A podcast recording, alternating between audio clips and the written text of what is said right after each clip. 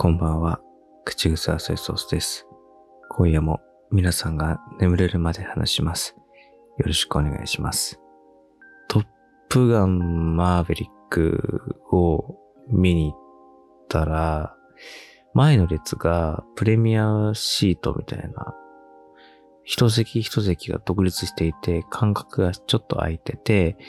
で、ちっちゃいテーブルなんかも両肘のところについていたりするっていう、ちょっとこうリラックスしてゆったりと、リッチに見れる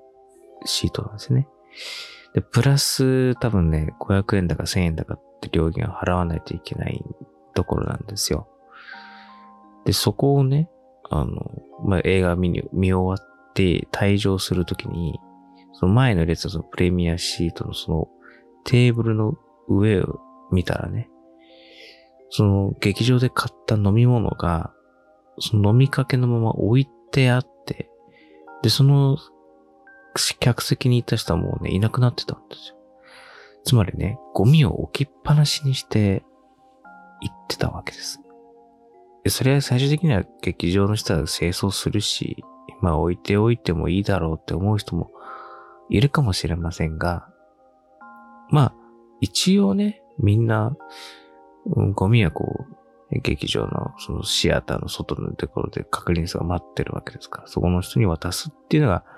マナーというか、ルールに近いですよ。それをやらないっていうのはね、やっぱそのプレミアシートに座っておきながらルールを守らないっていうのは、これはそのシートに、まあ、プラス500円なり1000円なりを払える人だろうとしても、その経済力が、たとえあったとってですよ。心の方は貧しいままというね、非常に虚しい人だな、なんていうふうに思いまして。で、僕にできることといえば何だろうと思ったら、そのゴミを僕は拾ってね、その飲みかけのカップを取って、手に取って、で、係の人に渡すと。まあ僕には、これぐらいのことしかできないかな、なんて思って。自分はそんな特別な人間だとも思わないし、とても人の手本になるような、あの、出来のいい人間ではないですよ。その自信はないけども、でも目の前のゴミを拾うくらいのことは、できるんじゃないかな、なんて。その時も、とっさに手が伸びて、非常にそういう経験も含めて、劇場で得られることっていうのはいろいろあるんだなとって。作品から受ける影響もあれば、そうやって人と人、そのつながり、関わりの中で、こう、内面も成長できるんだなっていう。それってやっぱこう、パソコンの画面とかスマホの画面の中で映画を見てるだけではなかなかないことだから、こうやって足を運んだことにも何かね、えー一ついいメリットが生まれたんじゃないかなっていうふうに、まあ、そんな風に思ったと同時にね、ちょっとのゴミ拾ったから、IMAX の料金プラス500円負けてくんねえかなって、えー、思った次第です。僕はあの、本来係の人が掃除すべきゴミを僕が拾ったわけだから、とっても素晴らしいことをしたわけだから、その、僕は一般シートでね、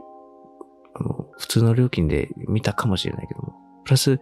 IMAX シアターだったから500円の追加料金払って見てるんだよ。その500円分ぐらいは、もう値引かれて叱るべき人間なんじゃないかなって、そんな風に思ってます。やっぱあの、なんていうかな、全員が全員ね、そういうことできるわけじゃないわけですよ。僕は勇気を持って、ゴミを取って、係に渡したっていう。そういう配慮ができたわけですか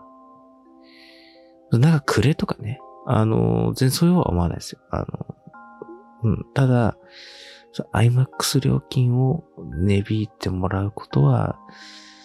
うん、そんなに難しいことじゃないんじゃないかなっていう、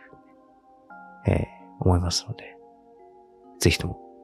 ご検討のほど、よろしくお願いしたい。なんてね？なんてね？思ってないよ、本当ね、思ってない、本当は思ってないけど、でも、そうでもいいんじゃないかな、っていうふうにはちょっとね、ちょっと思っちゃったな、つってね。そんなふうに、うん、思います。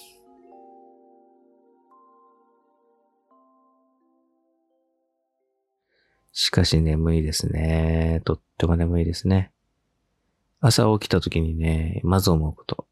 明日、いっぱい寝たいってね。意味わかんないでしょ？もう、朝の今日の時点で明日の寝ること考えてんだよ。その、わかる？この言ってる意味その なんかもう今日はもう寝たじゃん？だから明日寝、だから今日も寝たから、ああ、明日寝たい。明日寝たい。明日早く来ないかなっていう。その、明日の睡眠の時間が早く来ないかなっていうことを祈ってるっていう。それは毎日。その繰り返しで、早くも6月に突入っていうね。うん、早いね。そして眠いね。この間なんかね、たまたまなんか、帰ってきてすぐ寝ちゃって、起きたのが5時半とかだったんですよね。で、これから仕事だから、まあ、まだ、その家を出るまで時間はあるけども、でも中途半端2時間ぐらいだけだから、これもう一回寝るのは危ないなと思って。よし、じゃあ、風呂入ろうかなと思って。うん。で、なんかその、風呂入ることによって、体を温めて、なんかこう、眠気を覚ますことできないかなと思って。久々にこう浴槽に水を張って、お水、お湯を張って、普通に熱いお風呂に入ったんですよ。このね、なかなか、その、気温が上がってきてるこの時期ですけど、熱いお風呂に入ってみたんですよ。半身浴ぐらい。実はすごいなんかね、筋肉がこう、柔らかくなるって言うと変だけど、なんかこう伸びる感じがあって、うーってこう、伸びて、なんか疲れが取れるというか、そんな感覚があって、あ、これいいじゃんと思って。で、体もポカポカして、なんかこう、体が目覚めた感じがする。その、なんか冷えるとこう縮こまるイメージがあるじゃないですか。ちょっとね、こうギュッとなる感じがあると、僕温まったことによって血流も良くなって、あ、なんか脳に血が巡ってきた感じがすると思って。お、いいじゃんと思って。んで、え、風呂上がって、あ、なんかさっぱりしたわと思って。2時間ぐらいしてからかな。超眠いね。その、あの、温まったから、ポカポカしてましてね。眠いじゃん。ざっけんなよ、と思って。さ、誰だよ、最初に早起きは三問の得とか、なんかその、名言言っちゃいました、ずらしたやつさ、本当にもう、どんなずらしたドヤ顔しただろうね。これ、これ後世に語り継がれちゃうんじゃないの？みたいな顔をしてね、多分言ったと思うんですよ。でも6回ぐらい自分だけで反数しただろうね。早起きは3問の得。早起きは3問の得。早起きをすることは3問の得。ちょっと長いな。することは、みたいなこといらないか。早起きは、ってこう、こう短くした方が、こう、覚えやすいか早起きは、三問の得。いいじゃん。これ、よ、よくない？ちょ、ちょ、次、次、寺子屋で言ってみよう。ちょ、寺子屋で、寺子屋で生徒にちょっと言ってみようか。うん、うん、うん。みんな、早起きは三問の得だぞ。決まったーみたいな。ことをやったやつ、出てこいよ。だから相当、相当みたいになっちゃったけど、出てこいやってつまらないね。非常につまらないね。それも眠いからしょうがない。そうね。全然ダメでしたね。でもなんか、お湯張って入るは良かったかもしれないですね。なんか、久々にというか、この暑い時期、ね、お湯に入るなんてないから、そういう、それそれでよかったかな、なんていうふうに。やっぱなんか眠いと、家帰ってきてすぐ寝ちゃうんですよ。9時とか10時とか寝ちゃったりすると、まあ、朝方変な時間に起きるんですよね。そうするとその時間、早く起きた時間何に使うのかっていうことを、まあちょっとね、悩むんですよ。だからこの間あの、お話してね、急にこう新潟に行ったっていうことも、あれも早起きして5時半ぐらいに目覚めて、わあどうしようってなった時に、あ、なんか日本海見たいなと思って、すごいなんかこうリフレッシュしたいなと思って、そっからいろいろ調べてクレジットカードが使えないなんだとかっていう問題が減ながらも、なんとかたどり着いたっていうね。あれもだから部屋早起き3問とかあったな。あ、得、得あ、いや、でも待てよ。あいつの、ドイツ、あいつの、寺子屋のあいつのドヤ顔が、ちょっとな、ムカつくから。いや、でも、そんな早起きとかしなければ、そんな、お金をいっぱい使って、弾丸旅行なんてこともなかったわけだから、そうしたら、その新幹線の往復代とかが2万円ぐらいが浮いたわけだから、全然良くない。三問、お前ら三問とか言ってるけど、お前、あいつ、あいつ三問とか言ったけど、聞いて驚くなよと。ね？これ、令和、2万円だぞと。門、門とか雑魚いこと言ってんじゃねえぞっていう話だよね。2万円だから。本当に。舐めたものって困るわけだよ。早起きして2万円損したんだから。3本の得だからなんだか知んないけど、これ2万円損してるから。行ってこいじゃないんですよね。損だから。行ったきりだから。こ、これ帰ってきてないからね。なのダメです。全然ダメですね。やり直し。いや、やり直し。あの、プレバトならもう罰つけられまくってますから、もう、もう全然もう、こう、降格ですよ、降格。落第性の委員を起こされて叱るべき存在ですからね。まあ、そんな感じでね。あの、この番組を聞いてね、ぐっすり眠れますみたいな声もいただきましたので、その皆さんの快眠にね、何か役立っていればなと。そしてなんか、変な5時半とか中途半端な時間に 起きたりすることないようなね、睡眠導入ラジオをね、これからも続けていければな、っていうふうに思います。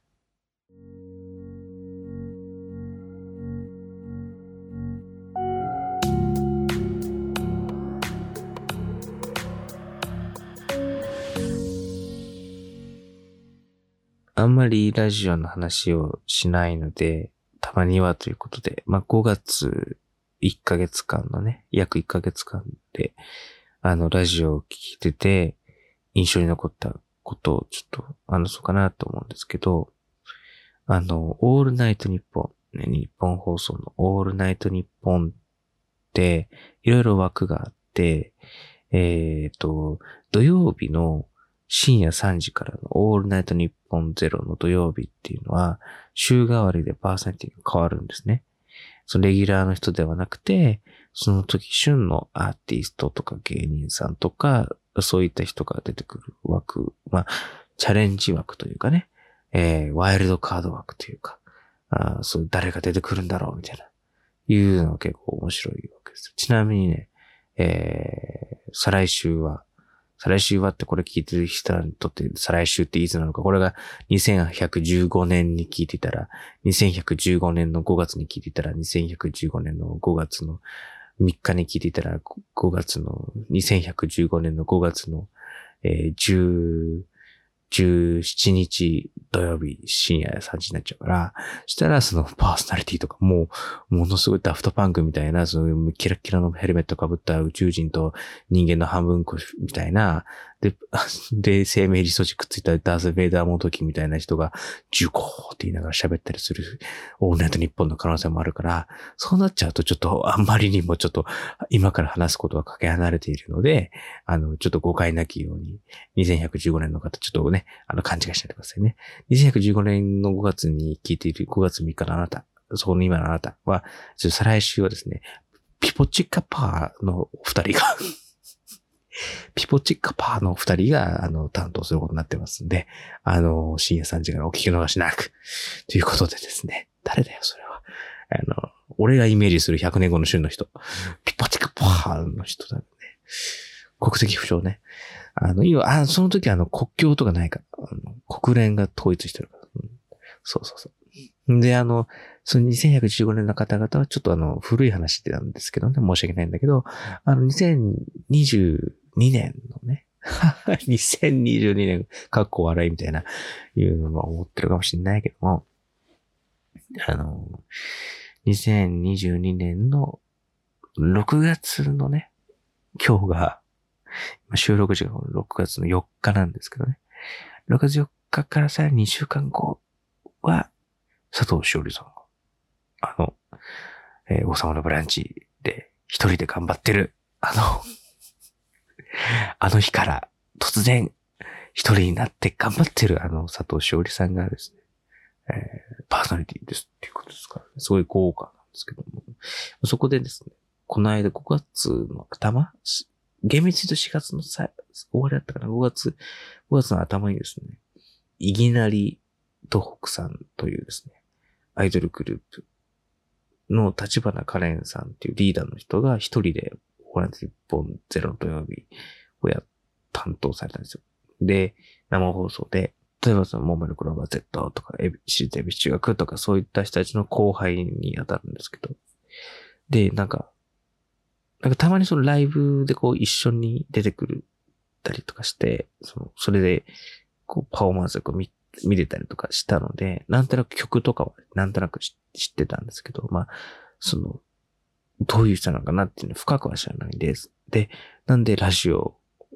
聞こうかなと思って、興味があったのでね、こラジオ聞くの一番ね、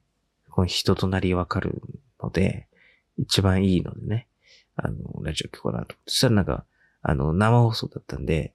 生放送のメールを募集したんですよ。で、そしたら、なんだっけな、な、な、なんかのね、あれかな、確か、なんか、立花カレンのカレンダーを出すとしたら、えー、そのカレンダーの写真を何、どんな写真のポーズを撮ったらいいかっていうのを送ってくださいみたいな。確かそんな感じだったと思うんですよ。で、あ、じゃなんか面白いポーズを送ればいいのかと思って。んで、あの、いろいろ聞いてたら、おばあちゃんちかなんか畑を持ってて、で、えー、いきなり東北さんっていうのは、まあ、名前の通り、東北出身の方々だけで結成された、えー、グループで、で、リーダーの立花さんは確か宮城だったかな。で、えー、おばあちゃんちに確か畑があって、で、こう、修学手伝ったりしたことがあるみたいな話をしてたんで、じゃあ、あの、なんか、大根を引っこ抜くポーズしてください、みたいな。あまりにも乱暴なね、横暴な注文ですよ。発注。僕深夜3時のナスね、えー、変なテンションで送ってしまったんですね。そしたら、なんかそれをありがたいことに読んでいただいて、で、まあ、あの、立花さんが、えーって言いながらやってくれたんですね。その渋々だと思うんですけど、多分、だよと思いながら、さあ、使っておいな、多分、あの、わかりましたとかって言いながらも心の中で、もうもうちょっとシンクったこと食ってこいよ。と多分思ってたと思う。多分ね。うん、もうちょ、もうちょっとお前さ、いや、そのわかるけど、アイドルがや、なんか面白いポーズ取ったら面白いみたいなまあまあまあわかるけどさ、もうちょっとひねりが欲しいよな。なんかその、私があの、畑の話したから大根みたいな。なんか大根っていうのも、もうちょっとお前、あるだろう、というか思いながら多分やってくれたと思うんですよ。ありがとうございます。すいません、本当にもう。で、そしたら、オールナイトニッポンってそのツイッターやってて、随時その放送中のあの写真とか上げてくれるんですけど、それはその、要はその写真のポージング、うどうしようみたいな話だったから、その写真をアップしてたわけですよ。その採用された人たちのね。で、僕のも採用してくれたから、その大根をね、引っこ抜く立花さんの写真が アップされて、すごい嬉しかったんですよ。で、オールナイトニッポンってそういうその SNS を使って写真とかを上げたりしてくれるので、自分の送ったことがその写真に反映されてたらすごい嬉しいんですよ。それで言うともう一個ね、その5月であったんですけど、あの、佐久間信之さん、元テレ東のあの、プロデューサーで、今フリーランスでバラエティとかの制作やっている、その、プロデューサーのね、佐久間さんっていうね、有名なゴッドタンとか、えー、今で言うとあちこち踊りとかやってる方なんですけど、その方のラジオで、えー、その、たまに聞いてたんですけど、その、生でこう、午前3時からその人は、土曜日じゃなくてね、あの、水曜日の午前3時なんですよ。水曜午前3時のオール日本で、その、まあ、確かちょっとね、厳しいは厳しいんですけど、その時たまたまその、まあ、例によって変な時間に寝てしまって変な時間に起きちゃって、で、山里さんのジャンクを聞いた後に、まだその眠くなくて、わあ、眠くね、全然寝れねえなと思って、で、ラジオつけたままにしてて、あ、それを佐久間さんのラジオやってんなと思って、久しぶりに聞いてみようかなと思って。めちゃめちゃ久しぶりにちょっとね、聞いてみたんですよ。でしたら、なんかのメールテーマがまた発表されてて、生放送なんでね、えー、皆さんの思考のレシピを送ってください。料理の鉄人だかアイアンシェフだかの話題になって、だったらこう、聞いてるみんなのアイアングルメ。みんなのその思考のグルメを送ってくださいという話が出てきて。で、その、まあ、プロデューサーといえども、そのなんか硬い内容じゃなくて、すごい、うん、なんか、普通にふざけた、その芸人さんみたいなラジオなんで、あの、ボケのメールを送っていいとは分かってたんですけど、ただそのどんなノリかっていうのちょっといまいち、あの、つかめてはなかったんですけど、まあこう思い切って送ってみようと思って。どうせならなんか変なメールを送りたいなと思ってね。その真面目になんかそのこれとこれ掛け合わせたらうまいですよっていうメールは多分もういろんな人がいっぱい送っちゃってるだろうから、ちょっと出遅れたので、なんか変なメールを送ろうと思って、で、自分のそのグルメレパートリーの中で一番汚ねえ食い方の ことを送ろうかなって。汚ね汚ねけど、でも思考のグルメでちゃんと、うん、すっごい、あのもう、あの、なんていうの、誉れ高い、その、なんていうの、もう、貝原ユーザーもうなるようなね、そんなグルメですよ。あの、ネタを送ったんですよ。なんかその、あんまり言いたくないな、でもここでは。なんかボケの説明をもう一回するのは嫌なんで、まあ、メール送ったんです。で、深谷原ユーザーも多分もう、うなりすぎてゲロ吐いちゃうぐらいのグルメなんですよね。それを送ったら、なんかね、それ読んでもらって、初初めて読んでもらった佐久間さんのラジオで。で、まあその送メール送ったこともほぼ初めてだったんで、その、すごいラッキーな感じだったんですけど。で、それしたら、放送終了後に、放送後期みたいなシステムがプラグアップするんですけど、そこで写真で、その僕が送ったグルメを食べてる様子、その架空でね、空でね、食べてる様子を写真に撮って、なんかウイスキー、ポンポンを食ってる、されて、で、それがすごい嬉しくて、なんか、ありがとうございますって感じでしたね。なんか、そういうふうに反映してくれると、なんかね、嬉しい、嬉しいなっていうふうに思いますね。うん。あと5月のラジオで嬉しかったことっていうと、あの、このポッドキャストでたまに、あの、言ってますけど、ビヨンズっていうハロープロジェクトのアイドルグループで、キヨノさんっていう方がすごいラジオ好きで、オードリーのオールナイトニッポンとか、あと山里さんのジャンクとか聞いてるらしくて。で、まあ、それも理由の一個でね、興味を持って。で、今、ナックファイブの方で、ビヨーンズの土曜日っていう番組をやられているので、それを毎週聞いてるんですよ。で、メールもたまに送ってるんですけど、その中でね、あなたのラジオネーム命名します、みたいな。えー、細木和子さんみたいな、あの、企画が始まりまして。まあ、その多分その、清野さんは細木和子さんは知らないと思いますけども、その、ね、あの、モン、モンキッキーとかそういう話は、多分、ハッピーハッピーの話とか多分知らないと思うので、あの、その、まあ知らないままでいいと思いますけどもね。えー、まあ要はなんか、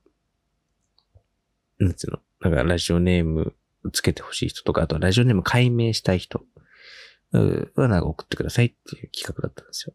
で、それをその、メン、その出演している清野さんとか、あとはもう一人ね、一岡さんっていうその人を二人でやってて、で、あとはもう一人その後輩の子が週替わりで登場する。その三人で、えー、名前を付けます、みたいな。で、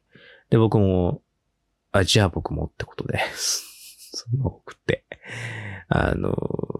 僕のラジオネームもね、解明してくださいって、もう長いので、もういい加減ちょっとイメチェンみたいな感じで、えー、変えようかなと思って。で、せっかくだったらね、その、パーソナリティと一緒につけてもらった方が、なんか嬉しいじゃないですか。で、そしたら、その、採用していただいて、で、つけますって言って。で、僕はその、ソイソースっていう名前がちょっと、僕はその中学生の時にね、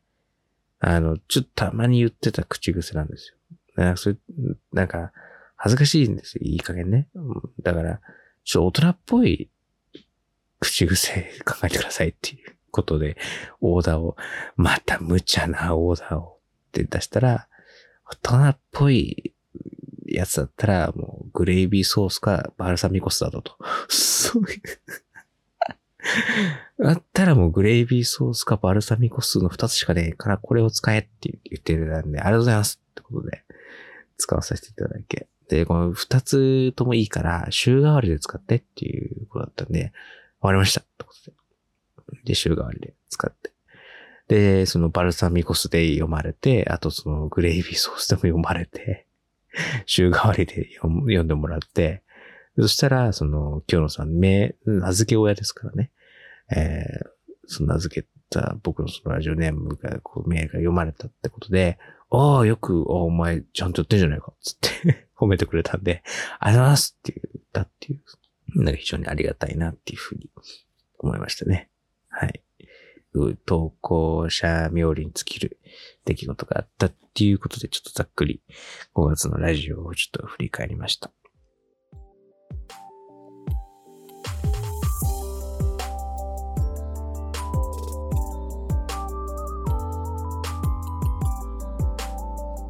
この番組では皆様からメールをお待ちしています。寝るまでラジオアットマーク gmail.com 寝るまでラジオアットマーク gmail.com です。よろしくお願いします。ハッシュタグは